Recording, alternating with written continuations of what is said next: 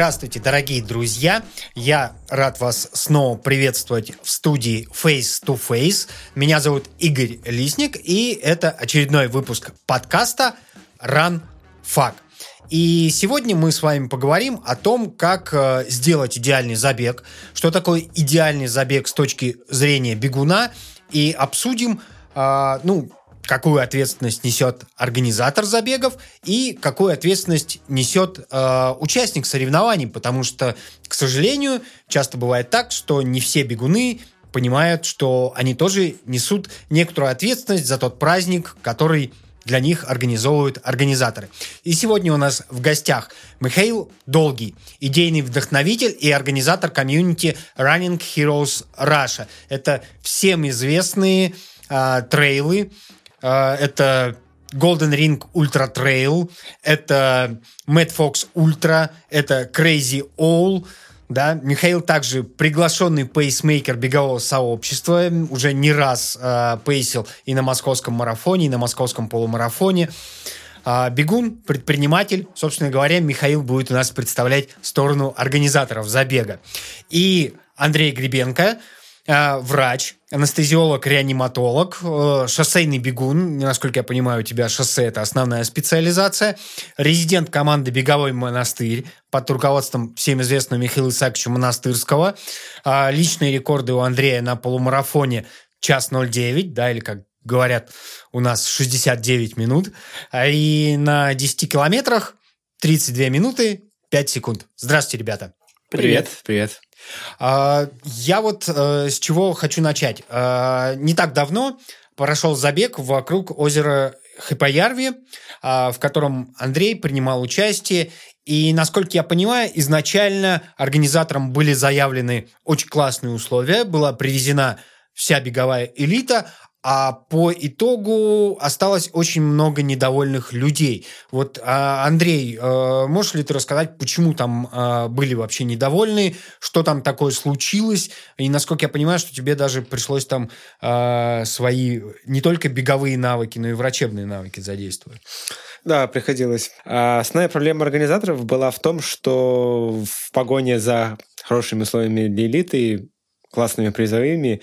А, как-то организаторы не подумали о том, что это летний забег, и старт в 12, а к этому времени в Токсово было уже далеко за 30, а на солнце, так и, мне кажется, под все под 40.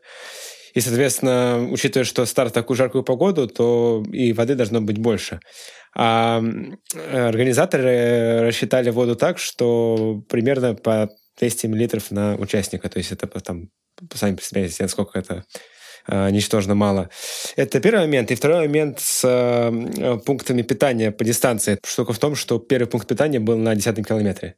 И, конечно, это был шок для большинства любителей, ну, большинства той массы любителей, которые бежит медленно и, и которые сразу же, и которым сразу захотелось пить буквально через несколько километров, потому что даже я, который вот я беж, много забегов бегал и в жару тренировался до 10 километра, так, ну не то чтобы с трудом дотянул, но прям чувствовал, что вот, вот уже вот как раз вот вода вот как нельзя кстати. Поэтому вот основные минусы, да, выделил бы это именно в том, что воды не хватало и не рассчитали для участников рядовых. А, и э, с количеством воды тоже не подрасчитали. И на финише, соответственно, было недостаточное количество губок, охлаждающих элементов для того, чтобы люди могли прийти в себя. Вот. Ну и еще один момент – это то, что э, была скорая, здесь вопросов нету, но э, именно сама бригада и оснащение скорой помощи было, скажем так, недостаточно. Миш, а хочется у тебя спросить. У тебя все забеги, они, ну, не 10 километров, да, хотя дистанции такие у тебя есть, как бы, как забеги-спутники, но, тем не менее, там, если говорить про Golden Ring Ultra Trail, это целых э, 100 километров. Вот, э, как быть в этом э, случае? Что, на, на твой взгляд, э, там, не знаю, там, стоит первым пунктом, когда вы беретесь э, там ваши Running э, Heroes Russia за организацию забега? Что стоит первым пунктом у вас? Вообще для чего мы это делаем? Зачем я это делаю? Самое, самое, во-первых, хотел сказать спасибо, что пригласили. Вот. Э, ну, а во-вторых, э, слушайте, первую очередь любой организатор, на мой взгляд, должен задать вопрос, для чего он организовывает. Не вот эти вот все, то, что сейчас обсуждалось, я не люблю обсуждать другие старты, потому что труд очень тяжелый, и каждый может ошибиться. Что там было, я понять не имею. Сам старт немало знаком. Э, я только вот там, и, ну, что в отдалении слышал, что что-то произошло, но мы же не знаем причины всех. Вот, поэтому не ругайте, ребят, строго. Я считаю, что сделаны выводы. Слава богу, насколько я понимаю, критичного ничего не было. Ну, то есть, как бы, серьезно никто не пострадал. Любой старт, даже шоссейный, если за это берутся частные руки, вот, э, не сеять, ну, начинаешь с нуля, или даже вот ты давно уже это делаешь, нужно просто понимать, зачем ты это делаешь. Просто зачем? Какие у тебя цели? Они будут разные. Коммерческие цели, благотворительные цели, э, какие-то собственные амбиции, э, удовлетворение собственных амбиций. В первую очередь не количество рассчитанной воды э, и что там дальше, да, идет, а просто зачем. В первую очередь э, нужно понять, для чего ты делаешь старт.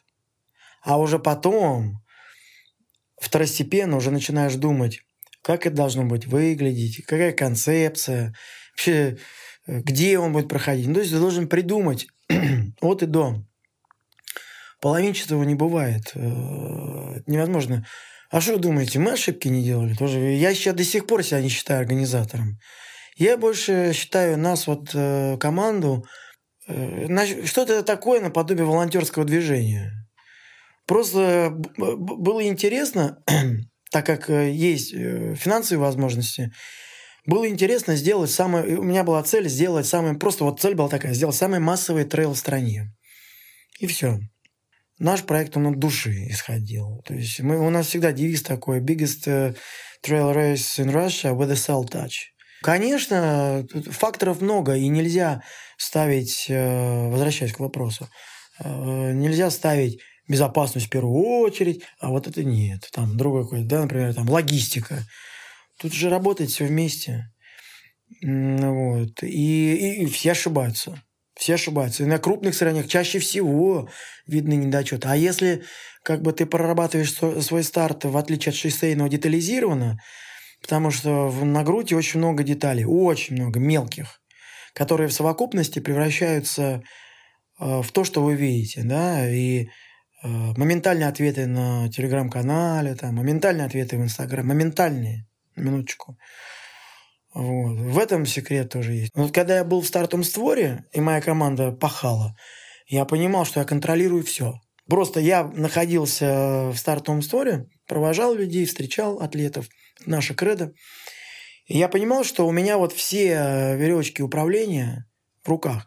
Но в семнадцатом году у меня так не было. Но он был очень грязный груд тот мокрый и, и грязный. Да, там, по-моему, как раз накануне прошел дождь в семнадцатом году. Ну да, но все, э, там зима была очень снежная, и снег очень долго сходил.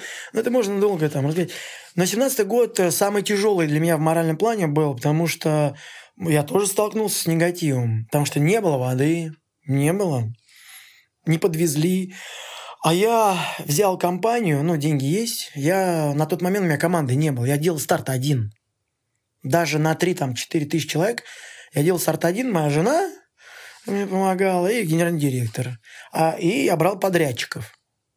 У меня команды не было. У меня команда как раз люди, которые прониклись идеей, они вот как раз именно с 17 года команда у меня начала расти. Сейчас у нас уже там за 20 человек. Вот. Это просто не безразличные люди. Видели, как вот, слушай, я коробки там носил. Хотя вот я мог там, да, нанять людей, а мне хотелось самому носить, понимаешь?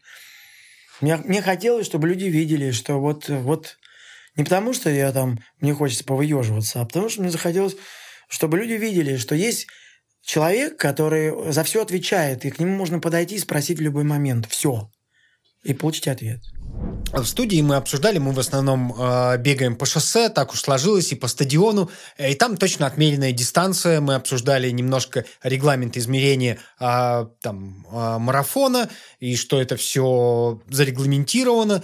И отклонения, скажем, недопустимы, а вот на трейловой дистанции отклонения допустимы. И вот у нас возник вопрос, и я думаю, что он у многих людей есть, какие вообще отклонения допустимы на трейловой дистанции и почему? Отклонение в чем? Ну, вот, то есть, есть там Т-100, да, она получается там 103 километра. Или ну, вот... название. Во-первых, ребят, я вот э, пользуясь случаем, хочу сказать, особенно для новичков, и сейчас очень много к нам приходит из шоссейных стартов э, атлетов. Читайте положение. Вы знаете, иногда создается впечатление, я не хочу сказать, что мы э, святые там и идеальные, но су- су- такое ощущение, что иногда бывает, что э, мы с детьми общаемся. Есть пост, да, в котором все прописано. И люди, люди э, все равно задают вопросы, хотя уже все рассказано. Информационные письма, персональные сообщения, положения. Но там в положении написано дистанция Т100 109 километров. Понимаешь? Там написано. Человек финиширует и говорит, слушай, а у меня не 100 километров, а 109. Ну, мы же, мы же это все писали, проговаривали, в фронтписьме это есть. То есть, в первую очередь, я хотел попросить, если вы все-таки заявляетесь на сложные ультрамарафонские дистанции, старайтесь э, быть ответственными, осознанными, информируйте себя.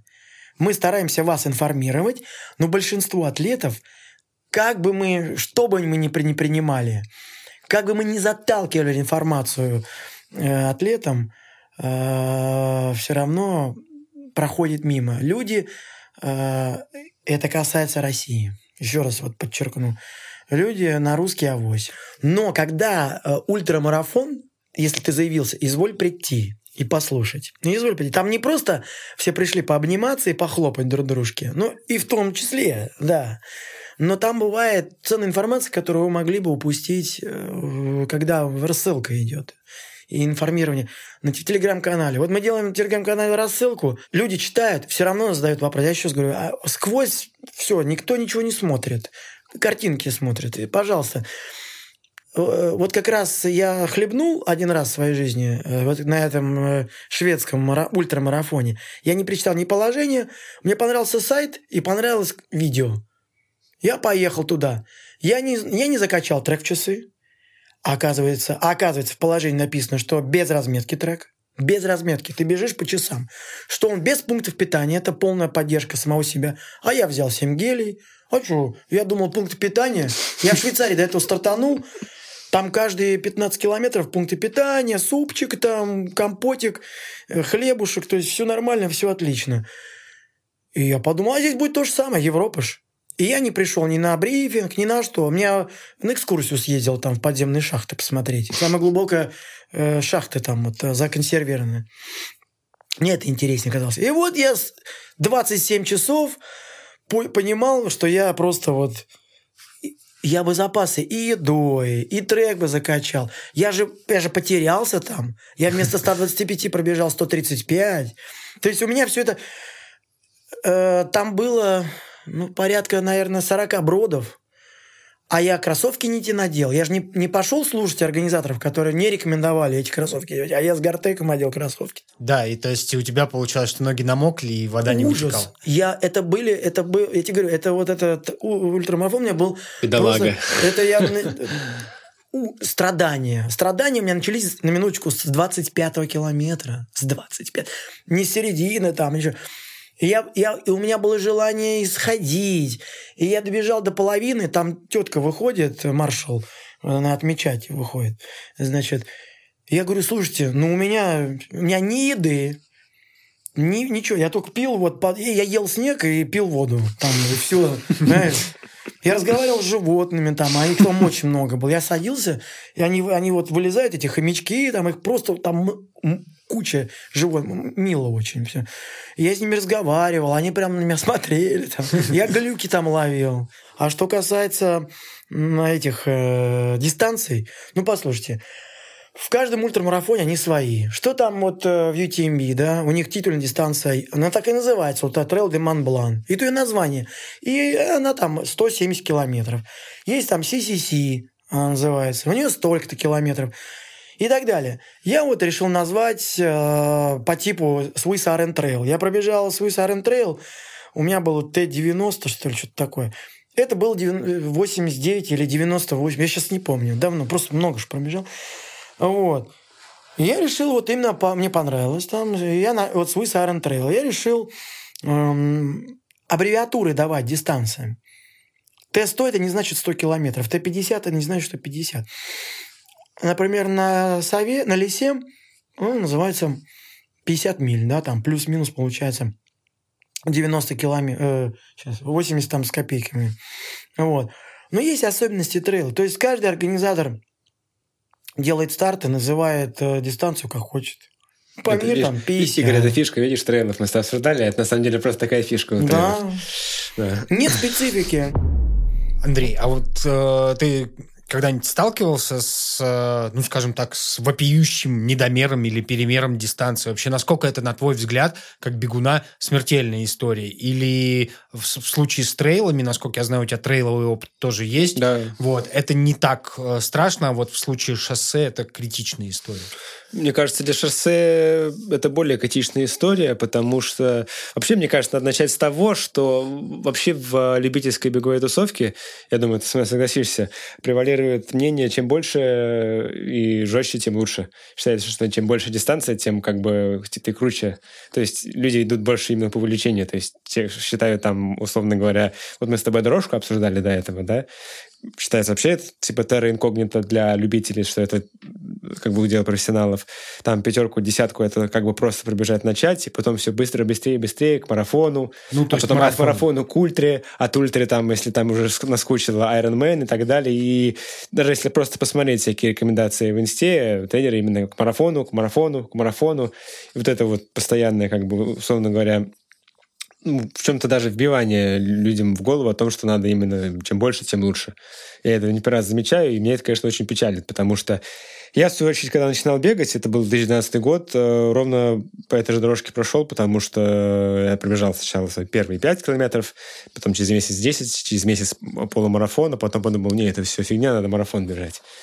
Там без всяких объемов ринулся на этот марафон, пробежал марафон, хотя бежал небольшой такой, даже трейлом еще не назывался, тогда беговая тусовка в России, в Москве особо развита не было, я бежал э, забег Кросс мои, это такой пересеченной местности, да, да, да, он до сих пор а есть, вот. Э, я не знал, что такая дистанция есть, что там пункт питания это э, столик с э, хлебом и солью без воды. О, вот. Только я да. первый этот марафон. Я там мир, жесточайший, жесточайший гипанул тоже, белочек искал, хотел листики какие-то пожевать и сошел.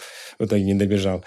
И, в общем, и, и тоже пробежал, естественно, свой первый марафон именно с ощущением, что вот я крутой и как бы классно было. А потом уже потихонечку разбираясь, смотря, я стал двигаться и как-то, ну, как бегун развиваться именно в том направлении, что не сколько круче, чем больше, а круче, чем быстрее. Именно потому что э, мы с тобой оба знаем, я виду, мы тоже, ну, мы люди, которые вот, именно тренируются костыльной тренировкой делают, как бы мы понимаем о том, что э, двигать, сдвигать скорость сложнее, чем бежать объем. Вот у меня стойкое убеждение в этом, в том, что э, ну, объем э, это хорошо, это классно, что ты можешь быть выносливый бежать условно по 5 э, или там 6 минут на километр, да, преодолевая себя, это классно, но сложнее гораздо именно сдвигать свои скоростные качества и двигать, и пробегать дистанцию быстрее. Пусть, короче, по, по размеру там десятку, пятерку, полумарафон, но зато быстрее. Ну, то есть вот на твой взгляд э, стремление людей, в первую очередь любителей к большим дистанциям, это не очень хорошо, и многие а, замахиваясь на большие дистанции, портят себе, скажем так, праздник, впечатление и так далее. Вообще да, да. И это же дело же вопрос, это хотел развить свою мысль не в том, что э, надо там, или обязательно говорю, что это обязательно надо скоростные качества скачивать. Нет. Дело в том, что люди в погоне за тем, чтобы бежать все больше и больше и больше, да, начинают э, увлекаться этим настолько, что забывая элементарно про свое здоровье. Для того, что преодоление э, ультры, ну, я же не говорю даже о таких диких ультрах, которые Миша преодолел в Швеции, да, он на тот момент, я думаю, тоже, тоже, тоже, тоже, тоже слабо понимал, на что он идет. Так да, далее. Да, да. Он только побежав, впоследствии понял, на что он пошел, насколько он сильно насилует свой организм, свое здоровье, тратит реально на это, потому что здоровье для того, чтобы бежать э, ультрамарафон, и тем более там, где э, большой набор высоты, или надо много преодолевать, э, очень много препятствий, или если еще это плюс сопутствующая жара, плюс для себе много вещей носишь, плюс как ты питание будешь переносить. Эм, это все очень влияет на организм и, и может испортить не только впечатление, но и привести к весьма печальным последствиям. Собственно, мы начали с разговора с Хипоярви. Э, очень много людей было, делали там даже уже, мы сейчас про организаторов не говорю, именно то, я видел, как люди сильно были обезвожены. Вот. А вот тот инцидент, где мне пришлось помогать, там была крайняя степень обезвоживания, настолько, что пришлось э, участни... участнице капельницу ставить. Вот, поэтому видно было, что потом я смотрел, люди разговаривали, говорили, что ой, слишком быстро начал и так далее. А, ну, с моей стороны, вот мне казалось, как можно, естественно, быстро начинать, если ты же понимаешь, ты стартуешь жару и так далее. Но для меня это, может быть, какие-то базовые вещи, а вот если так отмотать и представить себя совсем начинающим бегуну, а, то ты понимаешь, что тебя захлестывает а, волна азарта, да, и ты о таких вещах даже не задумываешься. О том, что вот тебе надо продумать, что надо не спеша начинать. Мы вроде говорим о таких вещах, вот вы, наверное, вы меня, ну, вы понимаете, что это базовые вещи. А мне кажется, начинающие любители это совсем не знают. И не хватает либо информации, либо не хватает, может быть, какой-то вот, э, как Миша говорил, что э, ощущение, что я общаюсь как бы с детьми, что они как бы не понимают даже вот элементарных положения почитать по дистанции, вот, посмотреть, как предыдущие года проходили, чтобы понять, что там тяжело, там будет реально тяжело, там будет жесть. Если ты соглашаешься, идешь на эту жесть, должен быть готов к этой жести. Ну, хотя бы оглянуться, посмотреть вокруг. Да. Погода какая-то. Да, да, да. И уже не говорю о том, что а, должно твое тело и твой организм быть готов. Но это бесполезно. Насколько я понимаю, одни из самых э, элементарных ошибок, которые делают э, все любители, и это относится не только к э, трейловым длительным забегам, но и Э, к шоссейным мероприятиям, а многие не обращают внимания на экипировку. Вот. Если мы говорим про хипоярви, то есть люди бегут э, в черном, в плотной одежде. Если мы говорим про там э, грудь, люди забывают про питание, про, э, скажем так, про заброски, да, может быть. На что нужно обращать внимание, да, и вот э, там не все люди, которые нас смотрят, не все люди, которые нас слушают, они обладают достаточным уровнем подготовки. Вот э, что, что, что им можно посоветовать? То есть вот э, с, с чего должна начинаться ответственность человека, который собирается принять участие в публичном беговом мероприятии. Ну, давайте начнем с, с шоссе. Да, Я думаю, что вот, э, можно так ответить, перефразируя слова Миша о том, что организатор должен думать о, о организации забега. То же самое и бегун должен задуматься, что я хочу получить от забега. То есть мы любители, мы сейчас говорим, если для любителей, мы любители говорим о любителях для любителей. Вот, ты должен понимать, ты хочешь кайфануть, то есть если ты хочешь получить удовольствие в первую очередь, потому что мы занимаемся бегом, потому что нам это нравится. И если ты хочешь получить удовольствие, ты должен подумать а, именно о том, что вот если мы говорим о шоссе, о шоссе конкретно, ну ты, допустим, например, берем какую дистанцию? Марафон, например? Ну, да? допустим, марафон, допустим, полумарафон. Мне кажется, что там для любителей э, это все-таки такая начальная дистанция, с которой они начинают. Да, ну, хотя да. Бы хотя бы должен провести небольшой research на тему того, что такое марафон сколько это километров. понять, понять, что 42 километра, бежать. Именно бежать. Если ты хочешь именно прибежать, не останавливаясь, гордо сказать, что я не переходил на шаг, начинающий любитель – это вполне хорошая цель. Потому что любое время не зазорно. Даже финишировать просто марафон – это реально Третий круто. взрослый разряд по легкой да, атлетике, между именно, прочим. совершенно верно.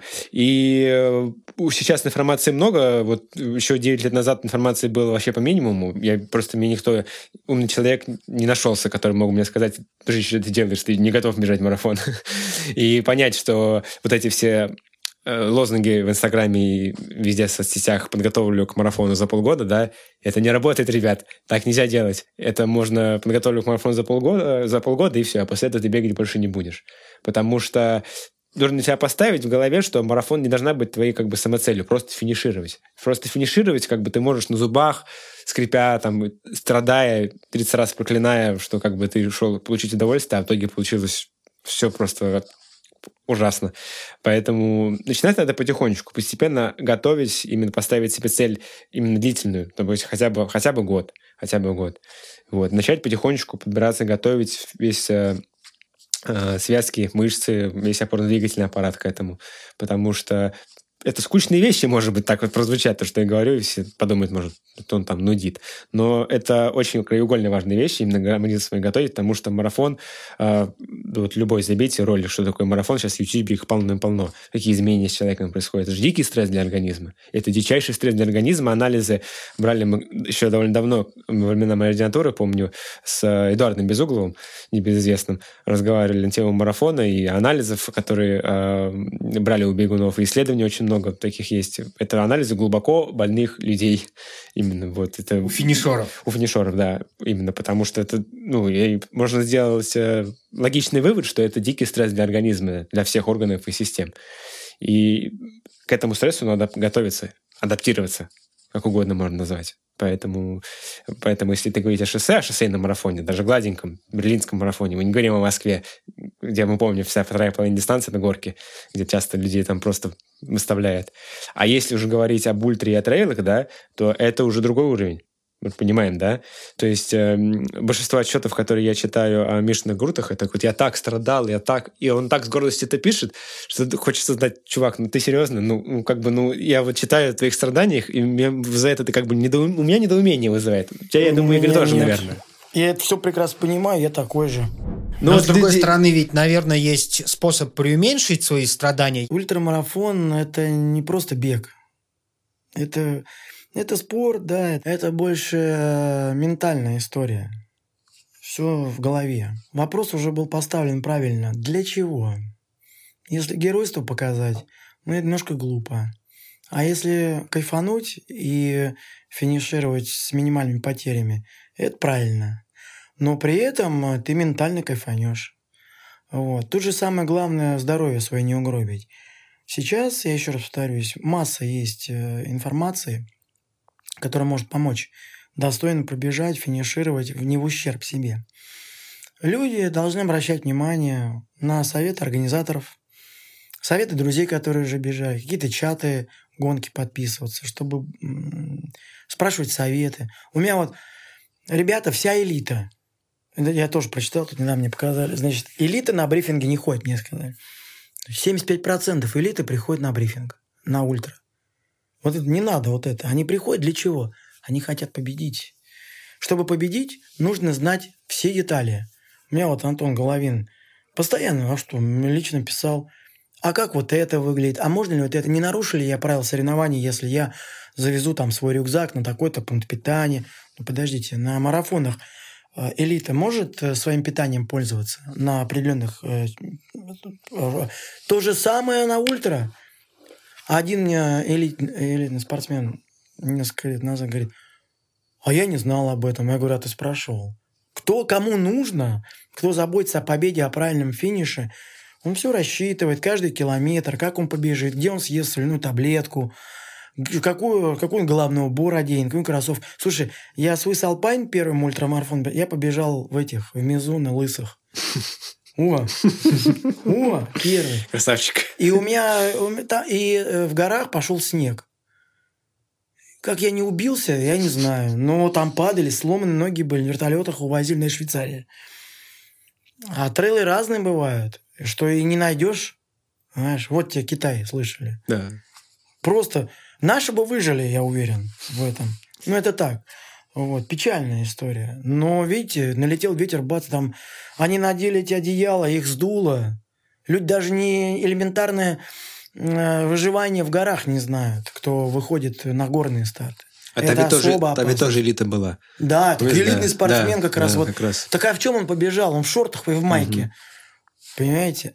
У нас есть, например, Вальгала, да, это 100-мильник зимний.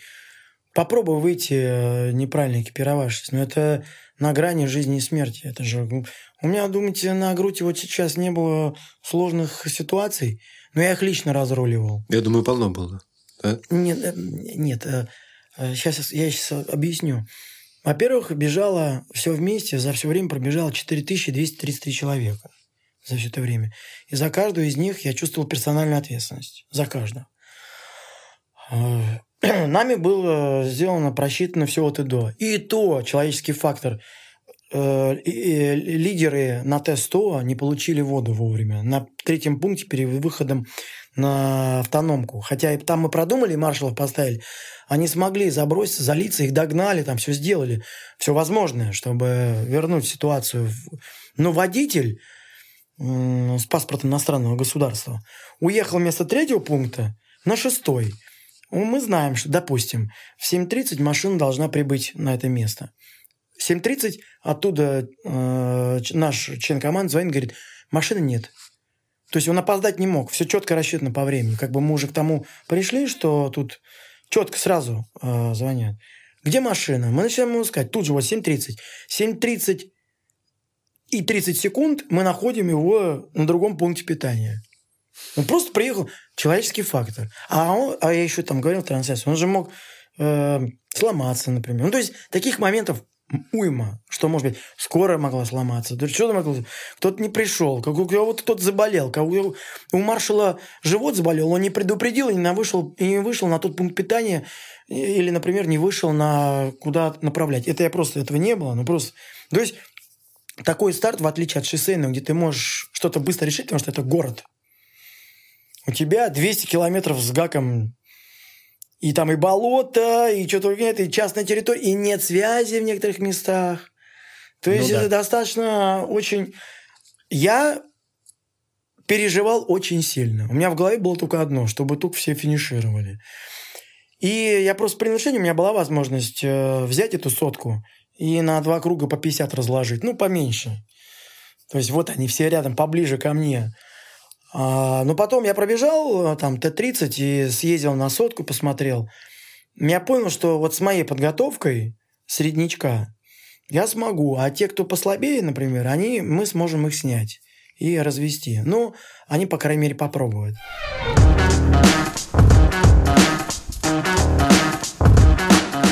Мы бежали вместе с Андреем в Казани, и, по-моему, там накануне ты собирался бежать очень быстро, и накануне у тебя случилось отравление, да, и тебе да. и ты сошел. Буду говорить честно, было стыдно и перед тренером, очень было безумно обидно, потому что идиотскую ошибку новичка совершил. Я зачем-то в поезде Москва-Казань съел омлет, э, заказал, хотя мы уже приезжали утром, можно было в Казань где-то поесть, заказал омлет, съел, и меня через три часа начало полоскать, и полоскало весь чертов день. Поэтому, собственно, несмотря на то, что я гидроном отправился и, и стал с утра чувствовать, что так вроде более-менее ничего, ну, ну попробую.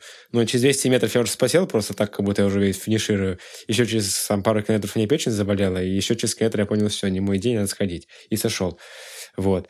А люди, да, ну, считают, что да, конечно, естественно, что там ты написал в соцсетях, за тобой сидят все родственники, говорят, вот, ты финишируешь, давай, давай, давай, ты сделаешь, это же еще тебя дополнительно, ажитацию, как э, у нас в врачебной суде создают дополнительно, говорят, давай, давай, вперед, давай, давай, давай, давай, давай. Ну вот, э, Андрей, все-таки врачебную точку зрения на этот счет хочется услышать, врачебно-беговую, так скажем, как бы. Как вот, вот если ты почувствовал недомогание, стоит ли это таких э, жертв, или, может быть, лучше сойти? Ну, вот здесь вопрос такой дискутабельный, чтобы совсем занудой не быть, недомогание домоганию рознь. То есть э, э, я вот накануне этого подкаста Женя Субаровым тоже, о чем он с гомонатологом общался. Я как раз говорю, вот придам на подкаст говорить, говорит, что как думаешь сказать? И вот он мне там э, тоже написал пару своих мыслей, от, него, от него тоже хотел ретранслировать, что одно дело, когда ты, тебе надо вот именно, тебе тяжело, тяжело в плане того, что ты как бы поддерживать какой-то темп, если мы говорим, все-таки опять-таки все время скатываемся на шоссейные забеги, Про да? Шоссейные, да? Да, да, да. И ты терпишь, и вот ты как бы, условно говоря, должен это дотерпеть, потому что у тебя есть цель, и ты понимаешь, что надо работать над ней, и, и вот это самоопределение, это тот самый кайф, который бегун, человек, который себе поставил какую-то планку по результату, к ней двигается, и он его достигает. А другое дело, когда тебе э, плохо уже, ты чувствуешь, что тебя шатает, ведет, то есть ты как бы уже начинаешь, что называется, проваливаться, И этот момент очень сложно обычному рядовому бегуну поймать. Это здесь на студии хорошо рассуждать. Но угу. человеку, бегущему по дистанции, это иногда трудно поймать. И вот Миша самый яркий пример. Вот угу. он рассказал первую историю, где он бежал с ребром. Он даже не помнит, что с ним было тогда. Он бежал, а что, нормально, 37, я как бы все, там человек просто... Ну, ну он... еще хуже, еще одна там гонка была, да. еще хуже было. То есть он не понимает, что он не в адеквате находится. Да. И да, и пока вот он не упадет, не треснется лбом, что называется, об асфальт или там где не упадет, не остановится организм и скажет, ну все, баста, я просто выключаю, мозг точнее, то как бы да, он не остановится. Поэтому, наверное, я думаю, что такой какой-то там строгой рекомендации трудно дать с врачебной точки зрения. Надо стараться все-таки прислушиваться к себе и чувствовать, если что-то начинает где-то очень сильно остро нудеть, зудеть, покалывать, прям, или ощущение, что тебя начинает вести, надо... А тебе, допустим, на финише еще реально далеко, будь то шоссе или трейл, надо замедляться, надо понимать, что надо сбавлять, надо корректировать свои планы вот именно сейчас, потому что еще можно бежать пару-тройку километров, и будет уже поздно. Ты уже преодолеешь ту самую cut-off точку своего организма, после которой э, уже будет не, могут быть необратимые изменения. Может быть, звучит страшно, но так на самом деле оно и есть. Потому что мы, мы же много знаем, мы часто встречаем, слышим, э, нет-нет, да и проскользнет э, о смертях на шоссейных забегах. Это Везде, чаще всего происходит как раз на шоссейных. Да, Потому что начинают оттуда. Да, да. А уже на трейл, особенно на длинный, приходят люди поопытней. Я просто немножко вклинюсь. Мне кажется, знаете еще что, ребят? Но... Вообще жить опасно, да? Но, если честно так сказать, практически, наверное, любой вид спорта, если мы, мы же о спорте с вами говорим в целом, это все-таки опасная история со здоровьем игры. Надо понимать, что когда ты идешь на шоссе или на трейл, это всегда риск. У нас 7 карет э, реанимации, а они стоят денег. Причем, ну, видишь, причем да. профессионально. Я на этом не экономлю. Да? Мы заплатили там по 450 тысяч. Только в день, в один день. Скорые были где надо. И потому что я знаю, где будет плохо. В том числе на финише. И вот э, я просто вижу, бежит парень килограмм 130, ну, большой. На Т-50 заявился. И я уже в глазах вижу, ну, слушай, 7 лет уже делаю, и сам знаю себя, когда э, как бы лучше притормозить, иначе конь двинешь. Я просто вижу, что он все. То есть он бежит, он это не человек бежит, робот бежит. И вот он так раз, и 20 метров и ложится. И как бы вот это... А все, а глаза уже закатились. И он серый. Не зеленый, там, не синий, там, да, да, да. не губа, а он все уже серый там. Вот. И думаешь, я к нему побежал? Нет, конечно. Я сразу... Зачем? Я что я сделаю? Скоро. Они сразу пришли, там, две минуты, понимаешь? Сразу мягкие носилки, в шестером его занесли, капельница, кислородная маска, тут же госпиталь. А я боялся, что с мозгом могут начаться необратимые последствия. Ничего, человек выписался. Через два дня звонит, говорит, «Э, я бегу, да. я бегу опять. Э, и, конечно, с точки зрения вот рисков для организаторов, когда делаешь ультрамарафоны, они меньше по факту, чем у шоссейников. Это да. Ну, вот такой важный момент, который э, нельзя обойти, наверное, Миша, это прежде всего к тебе, да, взаимодействие с разного рода официальными структурами. Вот бегун э, их часто не видит. Мое кредо, самое главное, это дружить. Я сейчас объясню, что значит. У меня много друзей. Вот. Просто много друзей по жизни. Вот. Я всегда очень ценю нормальные дружеские отношения, неважно, э, э, какой статусности человека. Просто я ценю все отношения, потому что мы можем быть, у меня такая позиция, мы можем быть полезны друг другу в любой момент. Неважно, что из себя человек представляет. Там, я не знаю, давайте, грузчик грузчик обычный, или губернатор. Для меня разницы нет. Человек. И я всегда э, стараюсь... Но если я чувствую там ко мне какой-то э, негатив, да, то, конечно, мое кредо такое. Если человек подвел или вот так себя повел, я просто вот э, и обрубаю сразу. Потому что... Ну а зачем? Человек не понимает, что дружба и отношения нужно ценить. Любые. И это мне помогает по жизни всегда. Скажем так, нам везде рады. Нужно правильно, скажем так, заходить, правильно общаться, правильно дружить со всеми, понимать э, проблемы другой стороны. Просто дружба и позитивные отношения. Умение объяснить, э, каким образом мероприятие влия... повлияет на регион конкретно. То, что мы же не только создали. Когда люди видят открытость, и что мы не пришли брать, а мы пришли давать. Причем не только атлетам, но и местным. Да, все прекрасно. Такой вот вопрос, э, Миш, а тебе не кажется, что уровень, который, э, уровень забегов, э, который растет с каждым годом, это касается всех вопросов организации прежде всего, порождает некоторую историю с так называемым потребительским экстремизмом? Единственное, что мы не прощаем, потому что как бы есть определенная черта мы готовы на любое там общение, потребительский экстремизм в том числе. Все равно, как бы мы приходим э, к финале, э, мы друг друга понимаем в финале. Но есть, э, вот, когда идет оскорбление, то есть нецензурная лексика используется в общении, тогда, конечно, полностью прекращаются все, все разговоры. Просто все. Ну, то есть э, для тебя критические отзывы – это возможность стать лучше прежде всего? Да, конечно. Нет, если они изложены корректно, спокойно, осознанно, Почему нет? Слушай, э, есть такие отзывы, которые мы потом берем и реализуем в следующем старте. в стартах. И так постоянно. Да те же с водой. Вы что думаете, если бы не было вот этого негатива, если бы не было вот этих вот отзывов, там, ребят, вы что там с водой натворили, есть объективные причины объяснить, почему это произошло. Зачем это делать? Но это реально же случилось, да? Я виноват. Но не было воды. Все, это факт. Просто надо сделать так, чтобы она была. Ну, первое, да? Там, я не знаю, вот кто-то там был пожелание там по питанию на, на чекпоинтах. Добавляли. И такие, какие моменты такие мелкие. То есть может поступить такой отзыв, что вот он для массы он вообще не заметен. А для нас он важен. И мы благодарим атлета, что вот он нам посоветовал. Есть такие моменты. Вот сейчас, например, нам посоветовали в трансляции, чтобы делать этот голосовой брифинг. Нужно записывать. А потом выкладываешь, и человек едет там за рулем. Он включил, не успел он на брифинг. Он включил там голосовой брифинг, едет и слушает. Удобно. А я даже об этом вот не подумал. А человек вот посоветовал. Единственное, что мы никогда в жизни не сделаем, это булавки в стартовом пакете. Никогда. Почему? Почему? Принцип. Принцип. Андрей, вот э, для тебя, как для бегуна, важно, что будет лежать в стартовом пакете? Является ли это частью хорошего забега? Или, по большому счету, нужен только номер? Мне нет, мне не так, не так принципиально важно, вот серьезно. Мне не принципиально важно, сейчас, наверное, крамольную вещь для большинства любителей скажу, медалька. О, боже мой.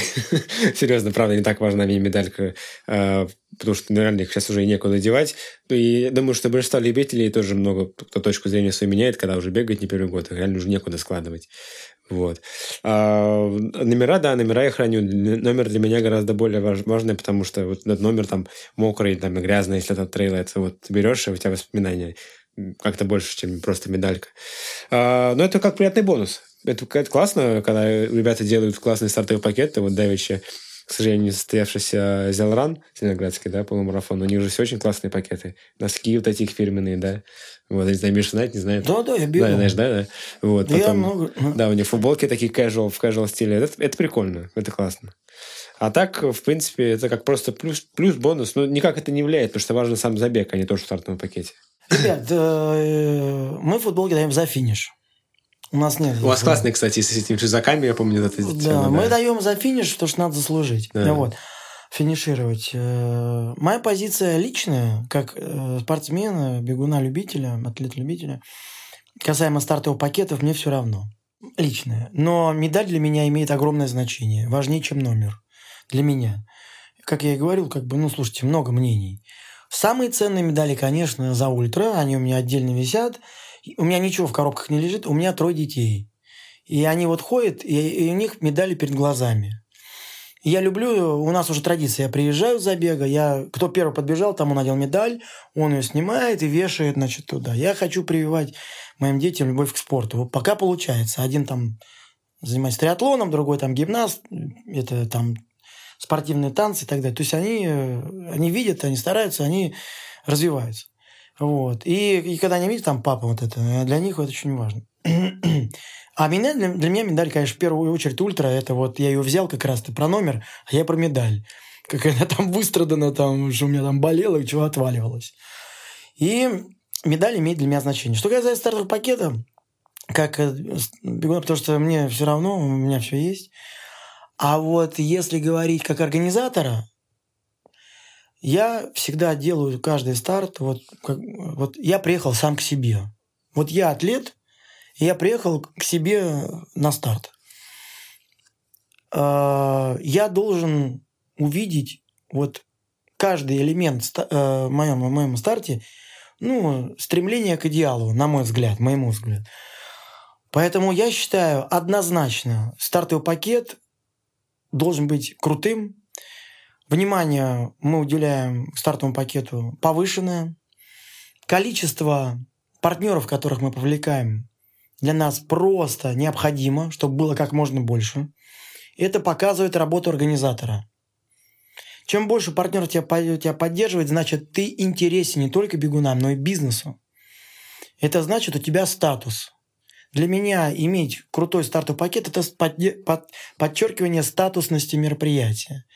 Чем он э, беднее, значит, э, меньше была проделана работа с партнерами. Это значит, что, возможно, я не говорю, что организаторы плохие какие-то, да, а значит, просто меньше уделено внимания этому. Может быть, больше уделено внимания трассе, ну, то есть, может, трасса крутая там. Ну, то есть, я же не говорю, что организаторы плохие, да? Но для меня очень важно, чтобы и трасса была идеальна, стартовый пакет был набит.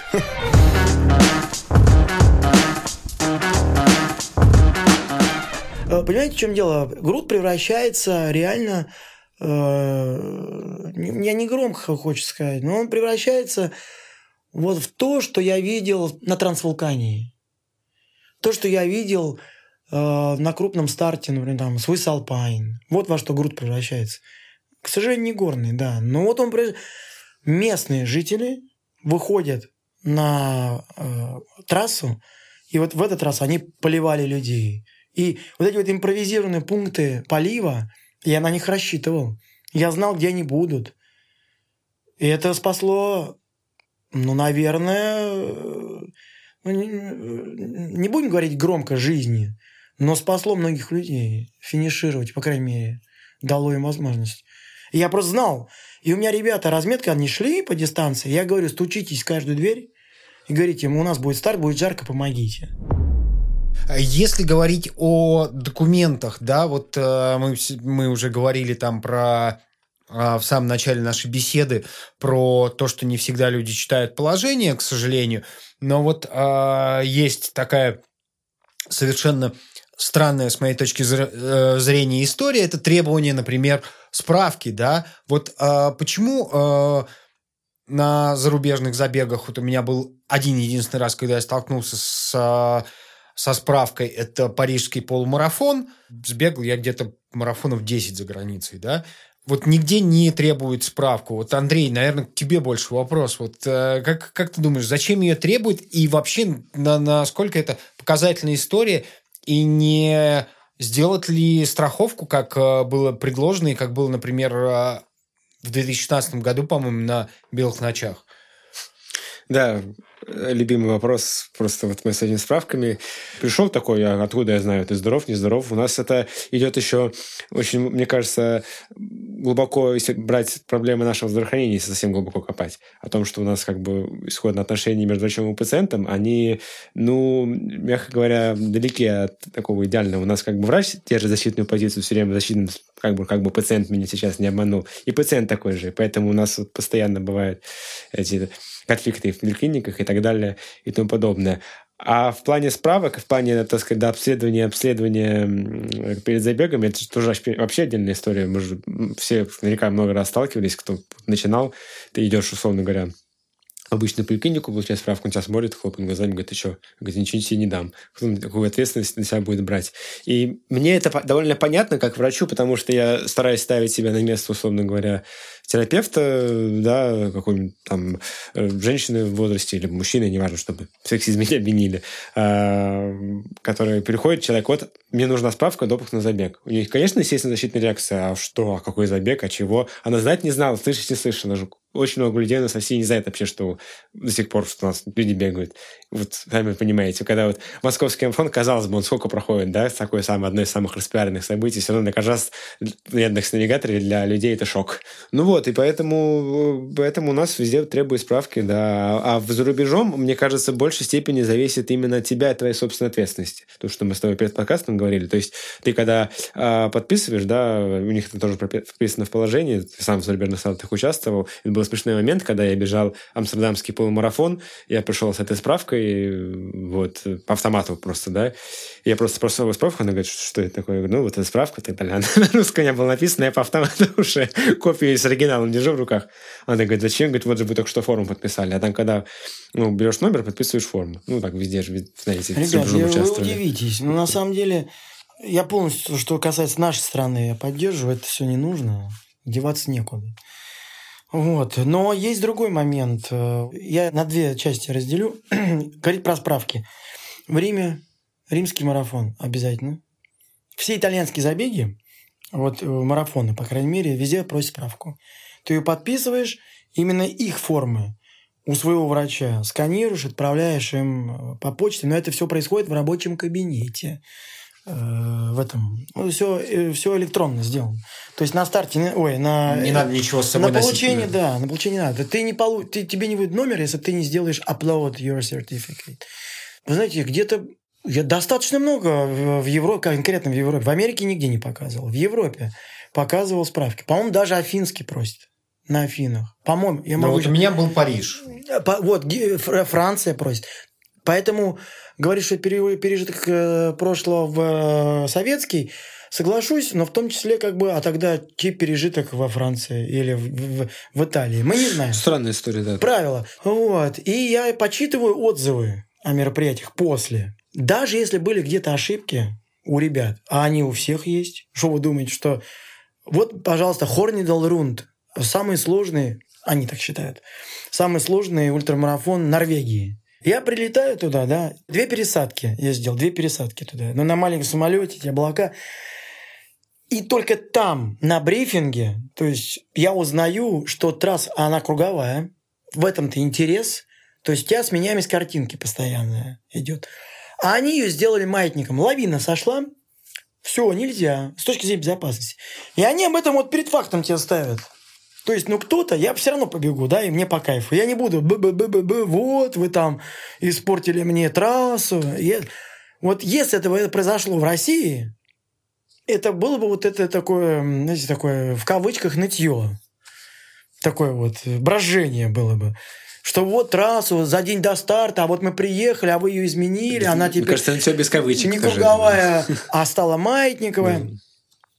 Я не знаю, никто ничего не сказал. Понимаете? То есть людям по кайфу просто приехать и пробежать. Вот мыслить позитивно. А вы говорите справки.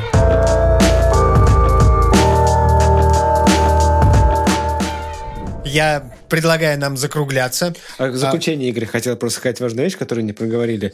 А, вот, вот просто, можно сказать, можно заключительное слово? Разумеется. А, очень важно, хочется отметить такую точку зрения, как чекапы, о которых мы не говорили, о которых не дошла, потому что ну, Миша, Миша очень интересно рассказывал, реально просто заслушался, но я держал в голове, потому что важно проговорить. Очень хочется дать совет э, в заключении а, всем бегунам, особенности возрастным. Возрастным в смысле там пожилым э, дедушкам, дедушкам, бабушкам, а тем, кто кому за 40, у кого есть какие-то хронические заболевания, были, или даже, может быть, они в стойкой ремиссии, то есть не беспокоят. Если вы начинаете заниматься спортом перед серьезными нагрузками, обязательно пройдите чекап, то есть обследование, да, обязательно сделайте хотя бы элементарное ЭКГ, а лучше ЭКГ с УЗИ сердца, то есть эхокардиографии. А, причем не абы где там, в какой-то условной поликлинике, а лучше идите в специализированные места клиники спортивной медицины, где люди смогут правильно интерпретировать и шифровать, чтобы исходно сразу понимали, а, есть ли у вас противопоказания или нет. И помимо этих исследований, конечно, хорошо бы тоже сдать исходные анализы, посмотреть, потому что, как бы не шучу, бывали случаи, что мне в директ Инстаграме писали люди, которые там, ну, планируют бегать, и вот они сдают, э, там кто-то сдавал анализы, там посоветовал, он сдал анализ, бах, у него там э, серьезное повышение лимфоцитов, и внезапно, внезапно выявилось такое дремлющее заболевание крови например. С физическими нагрузками, может быть, опосредованно связано, не сказать, что это прям мое противопоказание, но помимо этого общего всего этого обследования человек внезапно выявил у себя заболевание. То есть э, я это говорю не к тому, чтобы напугать, я говорю к тому, чтобы, опять-таки, резюмируя все то, о чем мы говорили, э, что вы несли свою ответственность, потому что, несмотря на то, что организаторы такие классные, как Миша, которые продвинутые, который сам бегает и понимает, что нужно бегуну, для бегуна, вот, вы должны понимать э, и, так сказать, нести за себя свою собственную ответственность. То есть стараться думать о том, что, так сказать, э, важно для вас. Важно именно получить удовольствие, потому что ради этого мы бегаем, потому что мы любители. А для того, чтобы получить удовольствие, надо все-таки понимать, на что ты идешь, и осознавать все риски, и уж тем более понимать элементарно хотя бы знать свое собственное тело. Вот что я хотел сказать. По-моему, прекрасное резюме нашего разговора. Мне останется только добавить, что вот э, хотелось бы, чтобы, ну, было как можно меньше случаев потребительского экстремизма, потому что все нормальные и разумные организаторы могут э, услышать бегуна, да. могут услышать того, кто участвует в забегах, и в конце концов э, любой классный забег – это труд не только организатора, но и спортсменов, и поэтому стоит подходить к нему как, в общем, конечно, к празднику, но к празднику, который ты тоже организуешь, даже если бежишь. Да, я называю это симбиозом. Вот, э, должен возникнуть симбиоз у атлетов и у организаторов. Тогда все будет отлично. Берегите себя, друзья. Да. А у нас сегодня в симбиозе были Михаил Долгий, Golden Ring Ultra Trail, Crazy Owl, Mad Fox Ultra, uh, Running Heroes Russia. И Андрей Гребенко, в какой-то степени мой коллега, шоссейный бегун, резидент бегового монастыря и врач-анестезиолог, реаниматолог, который нам всем замечательно рассказал, как нужно следить за здоровьем. Спасибо, Игорь, за приглашение. Было очень круто, я считаю. С вами был RunFac подкаст. Смотрите нас на YouTube, обязательно подписывайтесь, бейте в колокольчик, а также слушайте аудиоверсию нашего подкаста на всех стриминговых платформах. Будем рады. Ну и обязательно пишите отзывы.